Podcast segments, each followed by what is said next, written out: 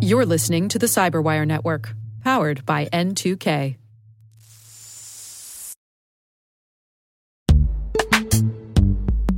And now a word from our sponsor, Netskope. Netskope is a worldwide leader in SASE and zero trust.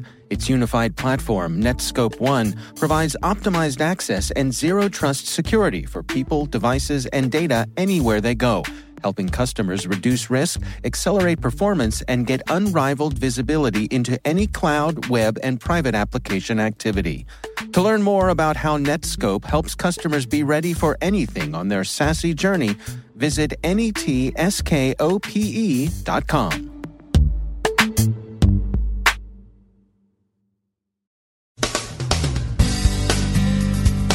The Winter Olympics report ongoing hacking. Cryptojacker hits government websites in the UK, Australia, and the US.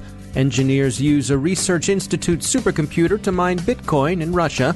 The Equifax breach may be bigger and worse than hitherto believed. The Sacramento Bee deletes an encrypted database rather than pay the ransom.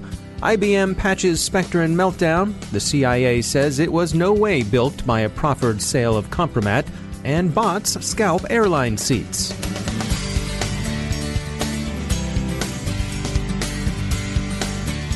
I'm Dave Bittner with your CyberWire summary for Monday, February 12, 2018.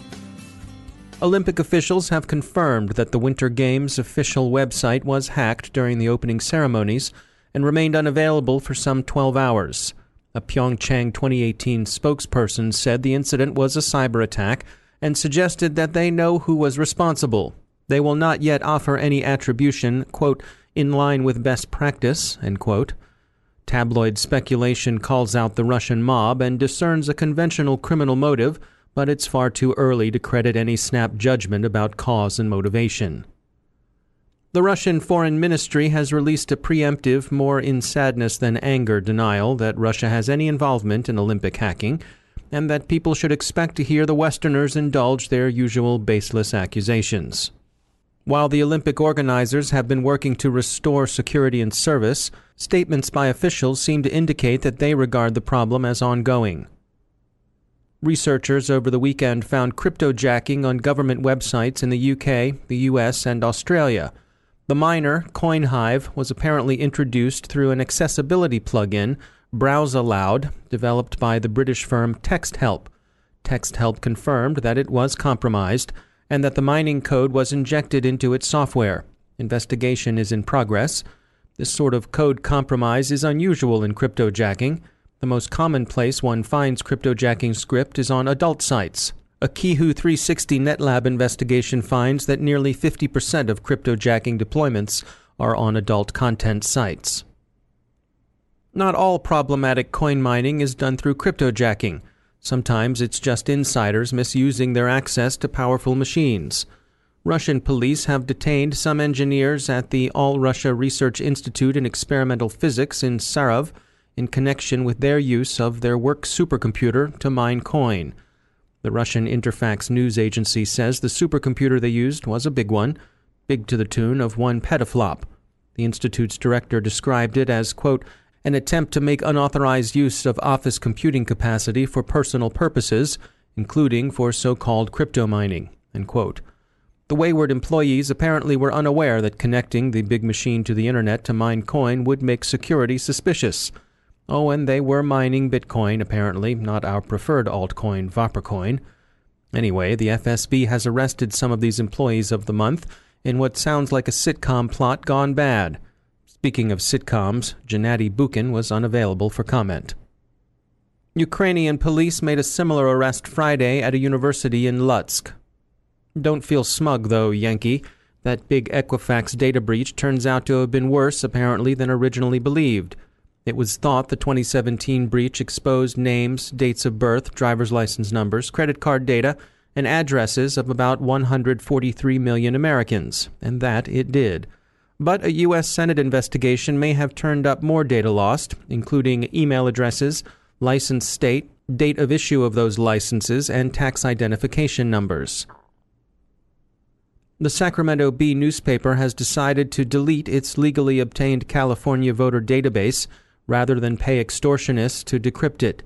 California officials say the personally identifiable information held for ransom and possibly copied for resale by the extortionists wasn't all that sensitive because it didn't include, for example, social security numbers, but that seems a bit like whistling in the dark. Even data short of fulls can be used for unpleasant criminal purposes.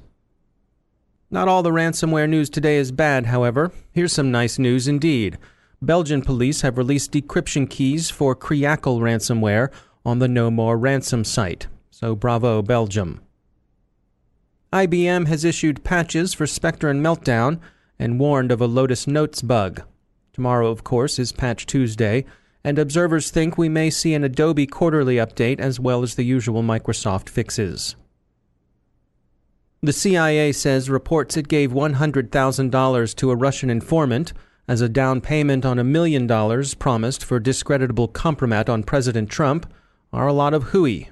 That is, as Langley puts it, the reports are patently false. Specifically, the agent denies that it was swindled. Their statement, as reported by AFP, says, quote, the fictional story that CIA was bilked out of $100,000 is patently false. The people swindled here were James Risen and Matt Rosenberg. Risen and Rosenberg were the reporters for, respectively, the New York Times and The Intercept. So, to be clear, Langley denies it was cheated, and such a denial is consistent, as everyone will soon be pointing out, with either a denial that they engaged in any such transaction or denial that they were hoodwinked because maybe they got good value for whatever they paid, if they paid anything.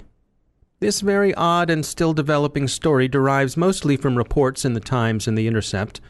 The alleged transaction is said to be part of an operation to recover stolen classified information, which is itself at least as odd as any alleged compromat. We will refrain from speculation and watch whatever develops. And finally, do bots grok supply and demand? Some bot masters apparently do. Security firm Distil Networks is bot hunting, and it's doing so in the service of an industry that's being disrupted, as the kids like to say, by online travel and pricing services.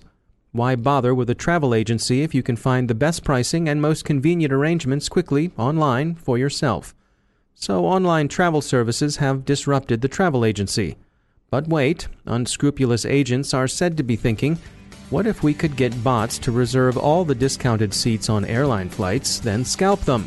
You can hold a seat for 24 hours without paying for it. The bots do that, then, when the free day is up, they cancel and repeat. Not everyone agrees this is a major problem, but it is at least an interesting one, and Distil wants travelers to be forewarned and forearmed.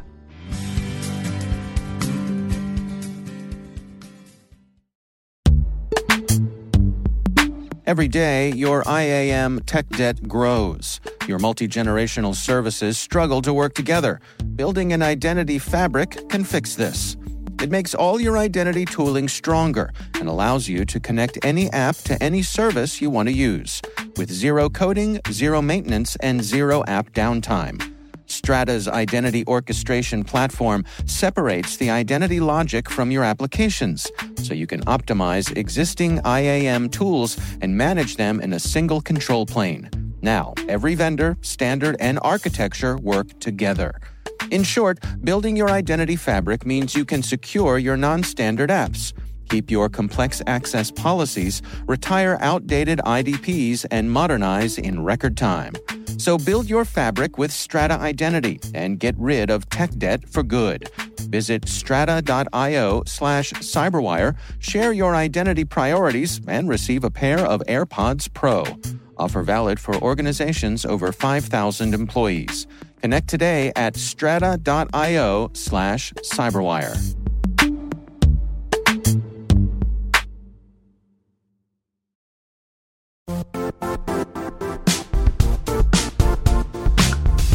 The IT world used to be simpler.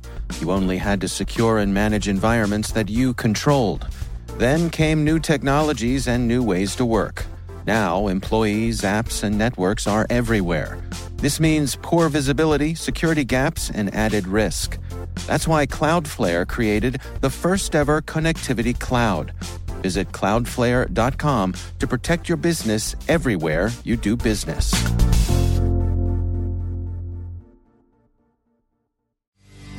And joining me once again is Emily Wilson. She's the Director of Analysis at Terbium Labs. Emily, welcome back. We've got the Korean Winter Olympics underway. And in addition to that, we've got the 2018 election on the horizon.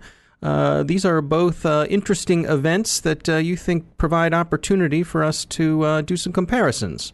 I think these two events give us a chance to compare to uh, similar events we saw a couple of years ago, right? Back in 2016, we had the Rio Olympics, and we obviously had a pretty big presidential election here in the US. So, on the Olympic side, I think this is an interesting kind of regional comparison. Mm. With Brazil, we saw a lot of personal information being leaked, both from citizens and from government employees. And that came out of a lot of new actors popping up, a lot of economic unrest in Brazil leading up to the Olympics. This was a big six month campaign with a lot of information being leaked every day. Hmm. Korea, very different situation. We're seeing different kinds of threats. We're seeing different kinds of actors involved, right? This is a lot less on personal information leaking and a lot more at the nation state level. Oh, interesting. I, I remember also with, uh, with Brazil, we saw uh, lots of warnings about carrying your personal devices, your, uh, you know, getting um, uh, your credit cards skimmed and things like that. Yeah, and I think we've also we've seen in, in a lot of reports and also just in some of the work that we do, right? There's a uh, there's a growing community in South America for these kinds of concerns, whether it's uh, fraud or some of these more you know vandalism style attacks. Uh, I think we're just seeing different uh, different interests and different calculations in East Asia. And how about the election? The election's an interesting one because you know it is a midterm election, so we're probably not going to see leaked information from delegates, for example, mm. um, like we saw during the presidential election. You know, some of these factors have been removed, but I'm curious to see kind of as we get into these campaigns, and especially some of the more contested seats, are we going to see information being leaked about candidates and their families? Are we going to see people leaking information about parties or maybe specific voters? We've heard a lot in the past couple of years about voter databases being compromised, you know, recently, just in the past month or so, we heard about another uh, database in California. I'm curious to see how all of this plays out and what we see kind of happening openly and what we see behind the scenes. So, what, but what about this notion that uh, when we talk about uh, the Russians interfering with the last presidential cycle, this notion that it, it really doesn't matter so much what they're doing as the, the fact that they're doing it creates chaos and uncertainty? I think there's a lot to be said for compromising trust in a system, mm. whether that is the integrity of elections, whether that is the integrity of communications, uh, the integrity of media sources. I think it's not necessarily, to your point, uh, what kind of chaos you create so much as that you create chaos. I think all of us, regardless of politics, are going into this midterm election with a few different things in mind, maybe a few different expectations, a few different biases. And I think that changes the way these games are played. Yeah, yeah interesting times for sure. All right, Emily Wilson, thanks for joining us.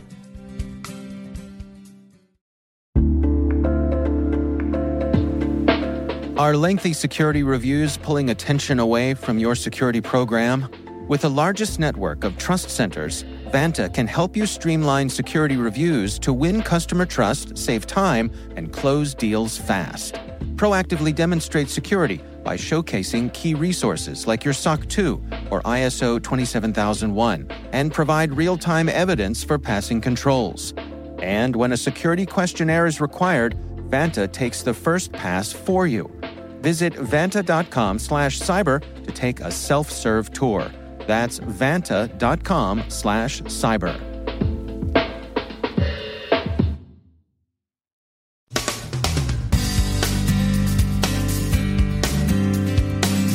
And that's the Cyberwire. For links to all of today's stories, check out our daily briefing at thecyberwire.com. And for professionals and cybersecurity leaders who want to stay abreast of this rapidly evolving field, sign up for Cyberwire Pro. It'll save you time and keep you informed. Listen for us on your Alexa smart speaker, too. The Cyberwire podcast is proudly produced in Maryland out of the startup studios of DataTribe, where they're co building the next generation of cybersecurity teams and technologies. Our amazing Cyberwire team is Elliott Peltzman, Puru Prakash, Stefan Vaziri, Kelsey Bond, Tim Nodar, Joe Carrigan, Carole Theriault, Ben Yelin, Nick Veliky, Gina Johnson, Bennett Moe, Chris Russell, John Petrik, Jennifer Eiben, Rick Howard, Peter Kilpe, and I'm Dave Bittner. Thanks for listening. We'll see you back here tomorrow.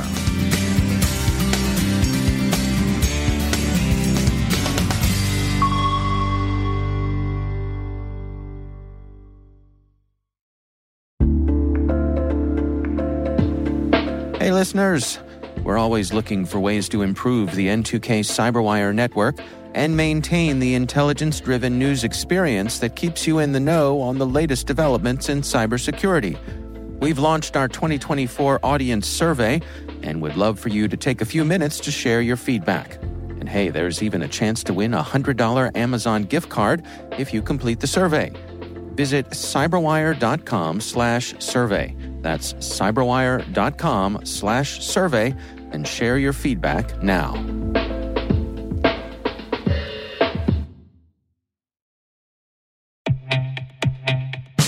And now, a word from our sponsor, SpyCloud, the leader in operationalizing cybercrime analytics.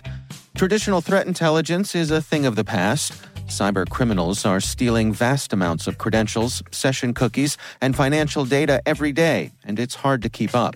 SpyCloud is the trusted partner businesses turn to to fully understand their darknet exposure risk and neutralize threats before it's too late. SpyCloud alerts your organization as soon as an employee or customer's data appears on the dark net, so you can act faster than bad actors to prevent cyber attacks like ransomware, session hijacking, account takeover, and online fraud. With insights from the industry's largest repository of recaptured data, protect the digital identities and systems most important to your business. Get your free corporate darknet exposure report at spycloud.com slash cyberwire and see what information criminals have in their hands today. That's spycloud.com slash cyberwire.